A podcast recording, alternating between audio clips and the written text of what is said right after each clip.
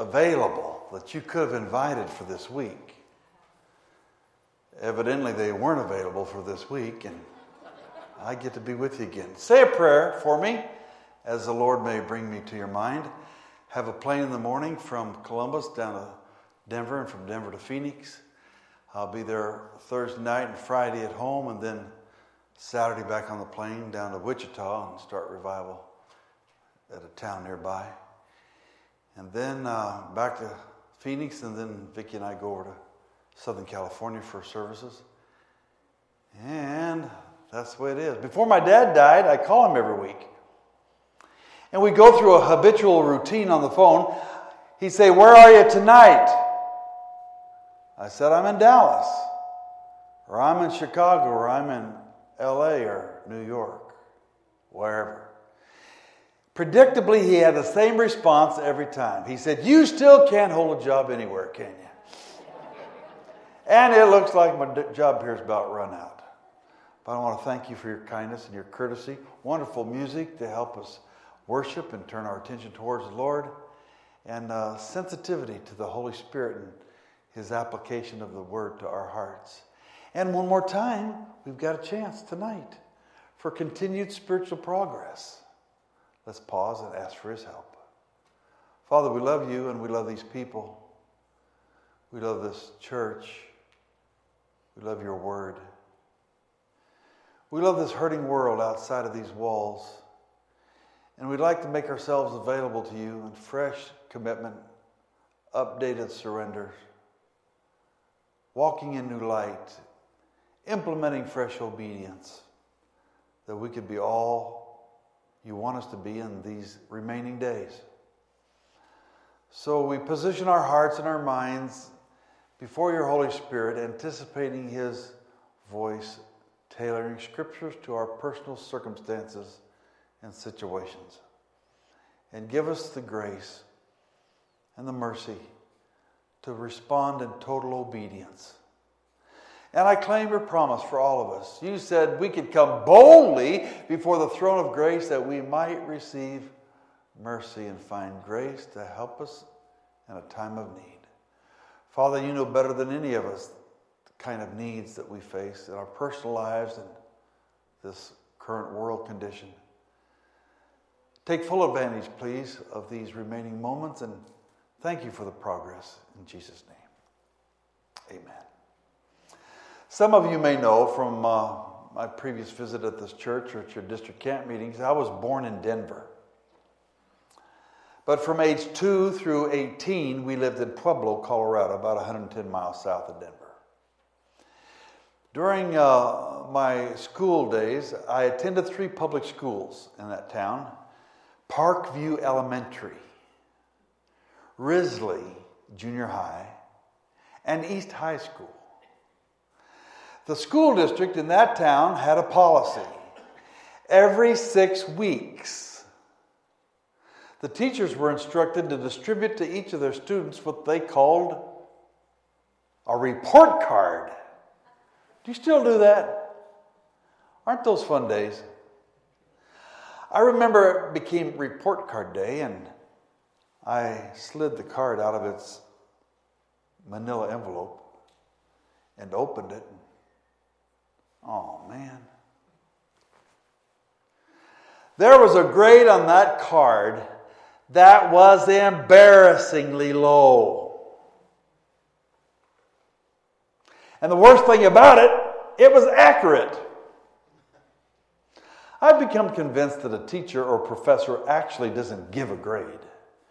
It's some, simply a visual awareness, indication of the level of students' conscientiousness, responsibility, application to the task. Well, halfway through the next grading period, I got the bright idea it might be beneficial to talk to the teacher. And in my timid, shy, and introverted way, staring at my shoes, I approached his old blonde oak desk. Remember those? With a green paper desk blotter. He looked for, up from his desk and he said, Norman, what can I do for you? I said, Well, You know, I've been thinking about my grade. And you think there might be a time we could get together and talk about it? He grinned real big. He said, Man, that's a good idea. He said, Why don't you come in this afternoon about 3:30 after school's dismissed? That'll give me a chance during the noon hour to look at the records and see what's going on. Well, the dismissal bell rang, and I collected my books and notebook and headed down the hallway and turned to that perpendicular intersection and stepped inside the classroom door. I can still remember the hot fluorescent lights glinting off the highly waxed and buff beige and ivory tile floor. As I approached his desk, he looked up and said, Oh, Norman, thanks for coming in. I had a chance during the noontime to check the records. He said, You've turned in all your homework. He said, You don't have any absences. He said, You even got a B on the last test. He said, If you keep doing like you are, I think you'll be in a lot better shape. Next report card. Well, we had a brief visit, and I thanked him for his time and excused myself and headed back out to the door. And about the time I was to step in the hallway, he called my name a second time. He said, Oh, Norman. I looked back and he grinned real big. He said, Thanks for caring enough to come in and check. I wish every student would do that. And my farewell reminder to you, dear friends, is a day's coming when every one of us going to get a report card on how we've lived our lives and the level of conscientiousness and discipline and commitment and dedication and obedience we've demonstrated in our relationship with God. I was having devotions recently from Matthew's Gospel. In that popular passage in chapter 11, when Jesus said, Let not your hearts be troubled. He said, Come to me, all you who are weary and labor and are heavy laden, and I will give you rest. Take my yoke upon you and learn from me. And in a very rare location in Scripture, Jesus disclosed some interior self image. He said, For I am, King James says, meek and lowly. NIV says, gentle and humble. I paused and mused on that. I said, Isn't it curious when Jesus comes to describe what he thinks he's all about? The two terms he uses is gentle and humble. I noticed he didn't say, I'm harsh and critical. I noticed he didn't say, I'm on your case and in your face. I noticed he didn't say, I'm negative and pessimistic. When Jesus came in a transparent moment to glow, disclose some interior self image, he called himself gentle and humble. And the great news I have for you, friends, is one who is gentle and humble is with us tonight by his Holy Spirit. And he's going to whisper to our hearts from the scripture. And we're going to talk about a report card day. And I just want us to all be freshly reminded that the one who is gentle and humble is here to visit with us. And he's not harsh and critical. And he's not negative and pessimistic. Paul is thinking about these issues in 1 Corinthians chapter 3 and the 10th verse. He uses building construction as an illustration.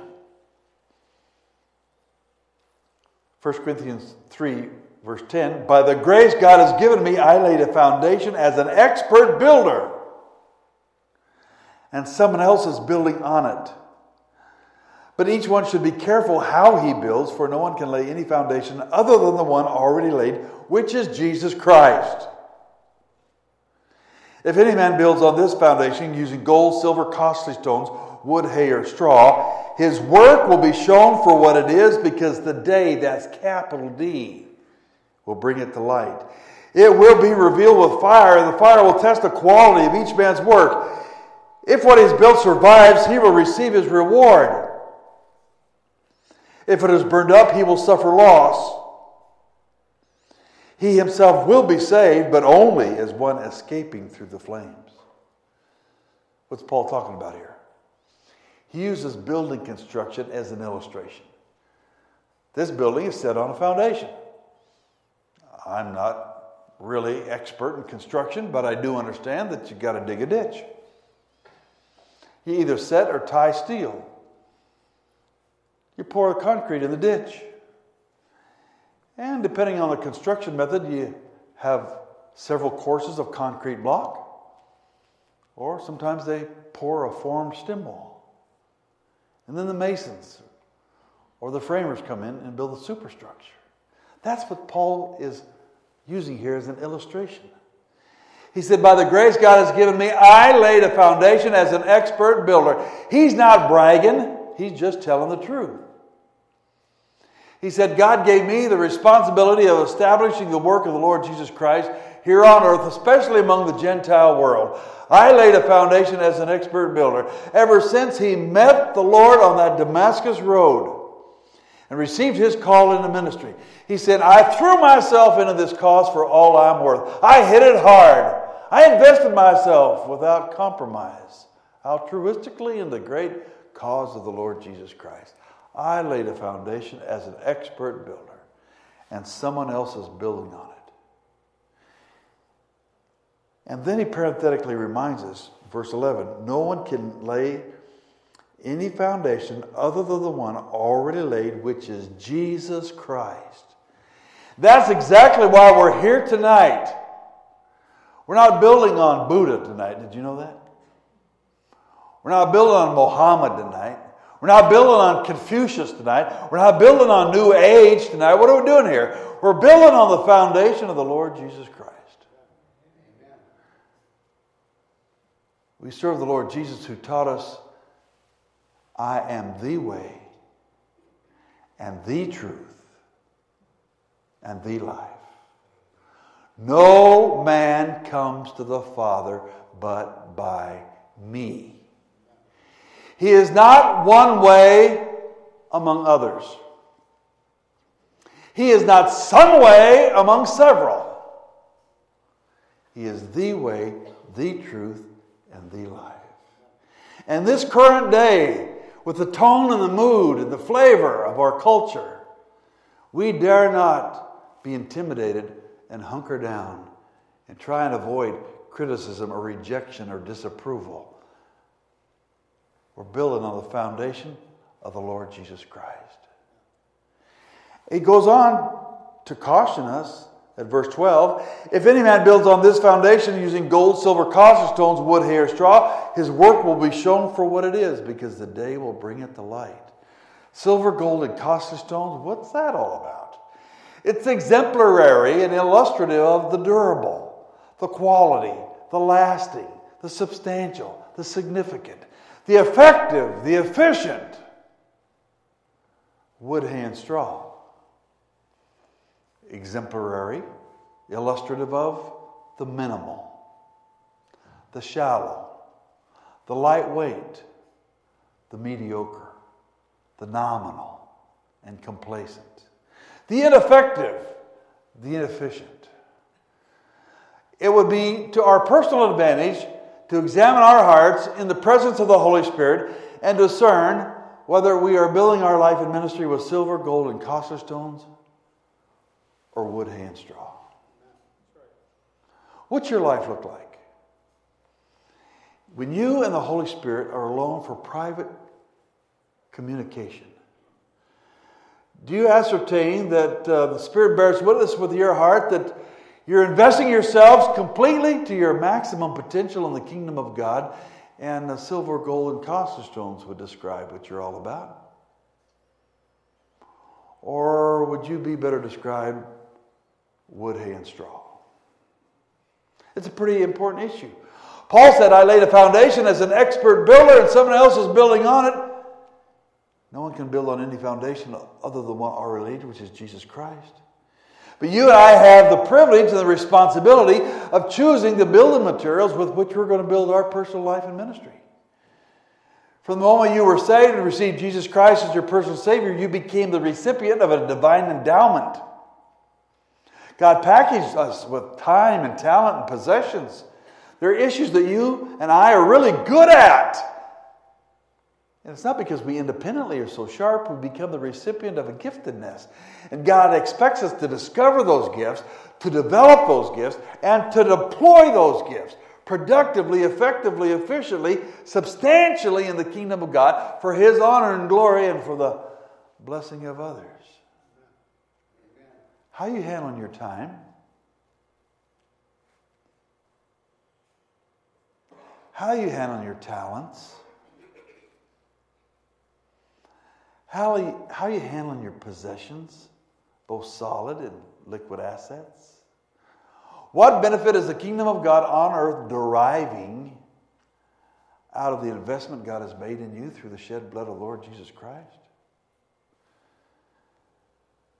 Verse 12 If anyone builds on this foundation using gold, silver, costly stones, wood, hair, straw, his work will be shown for what it is because the day, in my Bible, that's a capital D, report card day We'll bring it to light. It will be revealed with fire. Frankly, I don't have a clue what that's going to look like. And the fire will test the quality of each man's work. Verse 14 If what he's built survives, he'll receive his reward. Reminds me of Jesus' popular parable in Matthew 25 and verse 14, commonly referred to as the parable of the talents. Two servants who were conscientious and productive, utilizing what assets the master entrusted to them, received the same congratulations and promotion. Well done, thou good and faithful servant. You have been faithful with a few things. I'll put you in charge of many things. Come and share your master's happiness. You know, the most uh, meaningful insight for me personally from that parable is that the master said the same thing to the second fella as he did to the first. You remember that parable, don't you? First servant received five, brought back five more. Gross of ten, net profit of five. Second servant received two, brought back four. Net profit of two. From a human perspective, we're all the time looking at volume productivity. We say a gross of 10 is better than a gross of 4, a net profit of 5 is better than a net profit of 2. Isn't that the math that we're dealing with here? But Jesus is tossing us a hint in that parable. As far as he's concerned, the issue is not volume productivity, the issue is the percentage of conscientious productivity, the application of what we had and the opportunity we had. I see it nearly every month in my travels. I hear it in verbiage big church, little church, big deal. The issue is not what do you have, the issue is what are you doing with what you do have? Are you building your life and ministry with silver, gold, and costly stones? Or wood, hay, and straw? I'm thankful for a pastor and a church board and a lay constituency in this church that says, let's call time out from our normal, normal routines and get together for revival, a genuine questing for fresh spiritual growth, new insight from the scripture, and coaching from the Holy Spirit. Between now and when we leave, we'll all have an opportunity to examine how am I doing this part of the semester in anticipation of report card day. If what is built survives, he'll receive his reward. If it is burned up, he will suffer loss. Notice how he ends that sentence. He himself will be saved but only as one escaping through the flames. Paul is writing to the church at Corinth. He's writing to believers who knew the Lord, who'd heard the gospel, who'd received him as Savior. It would be a biblical error to say that the wood, hay, and straw believer goes to hell, contrary to the end of that sentence. And that would constitute salvation by works. We don't earn salvation by works. Paul said it pretty clearly in Ephesians. For by grace are you saved through faith, not of works. It's a gift of God, lest any man should boast. We're not saved by works, we're saved by grace. We don't earn salvation by silver, gold, and costly stone application of the assets God's given to us. But we are rewarded according to our works, as evidenced in Jesus' parable of Matthew 25. Well done, thou good and faithful servant. If report card day arrived today, would you step into his presence with confidence, assurance that you've done the best and made a difference and had an impact and an influence? Or would there be regrets? Thank God that we have a chance on this side of report card day to make some changes and some corrections. And incidentally, the one who's gentle and humble is among us. He's not harsh and critical. He's not negative and pessimistic. He's not on your case and in your face. He's here to assist us in becoming aware of opportunities for improvement, spiritual growth, and elevating our level of conscientious application of the assets He's entrusted to us. If what He's built survives, He'll receive His reward. If it's burned up, He'll suffer loss. He Himself will be saved. Why? He's a believer The context here, he's writing to believers. And we don't earn salvation by works, we're saved by grace. But the end of the sentence says, but only as one escaping through the flames. I looked that up. The vocabulary, the verb tense, and sentence structure, Paul is painting a picture for us with his pen. He's describing a man running out of a burning building with his garments on fire, rolling in the dirt, trying to snuff out the flames, barely escaping with his life. I got to ask you, is that the way you want to go to heaven? But only as one escaping through the flames? Like a runner sliding into home plate just a half second under the tag? What's Paul saying here? I laid the foundation as an expert builder, and the framing crew, the masons, are in building the superstructure on the foundation that I poured.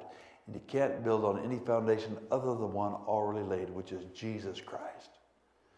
It's to our personal advantage to examine in the presence of the Holy Spirit Am I building my life and ministry with silver, gold, and costly stones?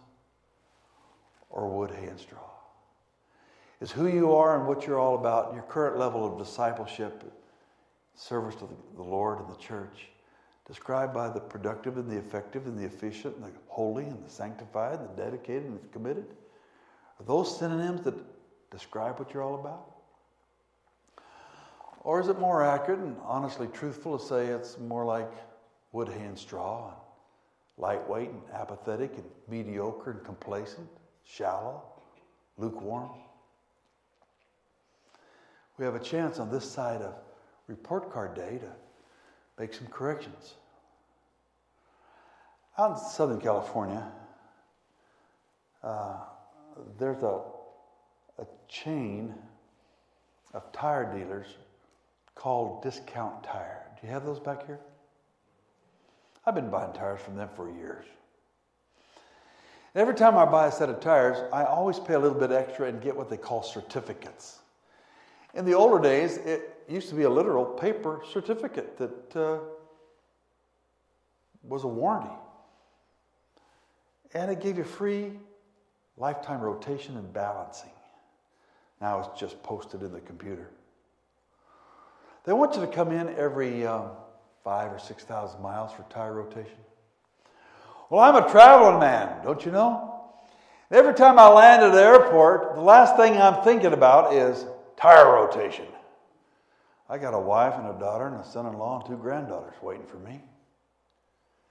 Well, I was home in between a revival, sitting at my desk, and I got the idea I wonder how long it's been since I had a car in for rotation. I pulled out the file drawer and extracted the folder on auto maintenance, and oh man, it had been over 8,000 miles since I've been in. I told Vicki, I said, tomorrow morning, first thing when they open up down there, at discount, I got to be there. First one in line to get those tires rotated. And sure enough, here came the boy to unlock the door. And I was the first one in. He stepped around the counter, started booting up his computer. I was first in line. He said, Can I help you? I said, Yeah, I need to get my tires rotated. He said, What's your name? He punched it in. What's your phone number? He punched that in. He said, How many miles on your car? I told him. He froze. So, whoa. Mr. Moore, been a while since you've been in. What do you think he said next? How many of you think he said, What in the world's wrong with you? You're the dumbest customer I ever had. Get out of here. I'm going to sell you more tires. Is that what he said? No. You know what he said? Mr. Moore, we're so glad you're here. Thanks for coming in this morning. Have a seat. Help yourself to a cup of coffee. You're the first one in. We'll get you out in about 20 minutes. I was driving home thinking about that whole experience, and the realization hit my head and soaked into my heart. And I remembered if a school teacher who gave me the grade I deserved had sense enough to be courteous and respectful, when that grade was simply an indication of my own negligence and irresponsibility. And if the boy at the tire store had sense enough to be courteous and respectful, when obviously I've been negligent and forgetful about my responsibility. As I drove home, the question hit my heart How do you think the Lord Jesus Christ Himself, who calls Himself gentle and humble, would respond if I came in to check? The Lord's not here to hassle us. He's here to help us. But as human as we are, inevitably there's room for improvement. And if revival is going to be all that it potentially can be in these special days, we'll need to get honest about the question how am I handling the assets He's entrusted to me in terms of time and talent and possessions? Not that we earn salvation by our works, but we demonstrate our appreciation to God for what He's done through the shed blood of the Lord Jesus Christ on Calvary. And we demonstrate our sense of responsibility and commitment to participate in the body of Christ and edify the body and help evangelize the unsaved lost. In a moment, we're going to share an invitation song. It's a prayer extracted from the Psalms. Search me, O God, and know my heart today. Try me, O Savior, and know my thoughts, I pray. See if there be some wicked way in me, cleanse me from every sin and set me free. I especially like the verse that says, O Holy Ghost, revival comes from thee. Send a revival. Start the work in me. Thy word declares thou wilt supply our need. For blessings now, O Lord, I humbly plead. I read one place the greatest room in the world is the room for improvement. And we're all there. These services have not been about guilt trips. They've been about growth opportunities. I'm thankful for your attendance and your attention to God's Word, and your sincere, heartfelt responses. But we have one more time to have a quiet, intimate, personal visit with the one who described himself as gentle and humble. Please stand and bow your heads. Would you take a look in your heart one more time? Would you specifically focus your attention on the gentle whisper of the Holy Spirit? And could we all just drop our guard and relax our defenses and discontinue our rationalizations and our procrastinations and take complete advantage of a chance to take some steps forward in our relationship with Him? Scripture's teaching us tonight that we're all going to get a report card. And we're closer to that moment than we've ever been. If you and the Lord need to have a talk, now would be a good time, and this altar would be a good place. Not able to kneel, just please be seated on the front row of chairs. You may come while we sing. In with you. Pastor, come pray for us. Can we have some gather in around those who've come to pray? we bow our head just for a moment? I just like to do a little bit of exercise here. And if God's spoken to you this week, would you care to raise your hand just so I can see that, that He's spoken? Know, all over this place. Aren't we thankful for His fresh move? Let's, let's pray. Our Heavenly Father, right now, we just give you praise and thanks that you don't leave us on our own, that you don't, um, you don't hassle us but you do call us. That you don't leave us where we're at. That you don't just let us go our own way. But Lord, you convict and you draw and you discipline. Not because you don't care, but because you do care. You love us. I ask, Lord, that you help us to consider, not just tonight, but tomorrow, uh, through, through the rest of this week what we're building with our life. We're, we're planting something, we're building something. We're, what, what we do matters, it, it's leaving something behind, it's, it's, it's working towards a judgment day in which we stand before your throne, and our life will be laid before you. And we'll either have lived for you, being a blessing, serving your kingdom, living for your kingdom, or will be of living for ourselves.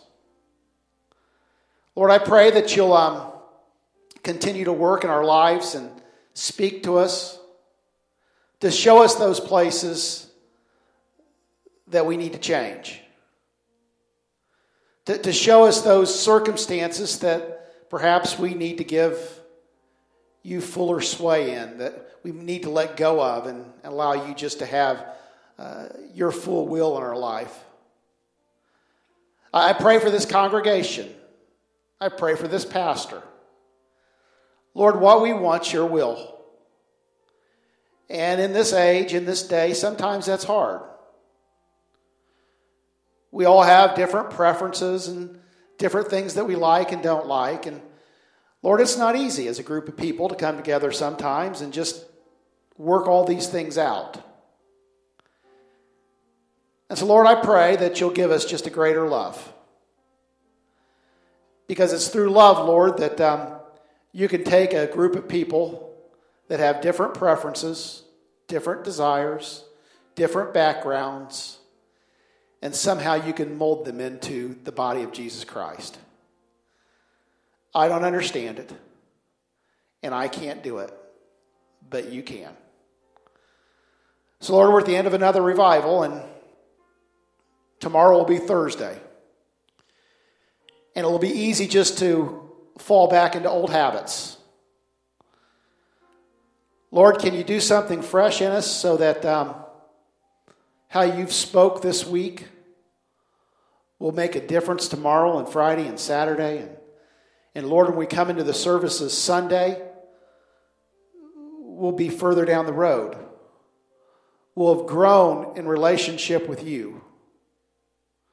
Lord, I pray for each who've responded tonight and each who've responded uh, to altars this week that you will uh, continue to work within them. That, Lord, they won't leave the altar without setting in their heart that um, they're going to find people to talk to to allow the discipleship process to continue through conversations and through, through Sunday school and small groups and, and just Bible studies and, and just informal times together.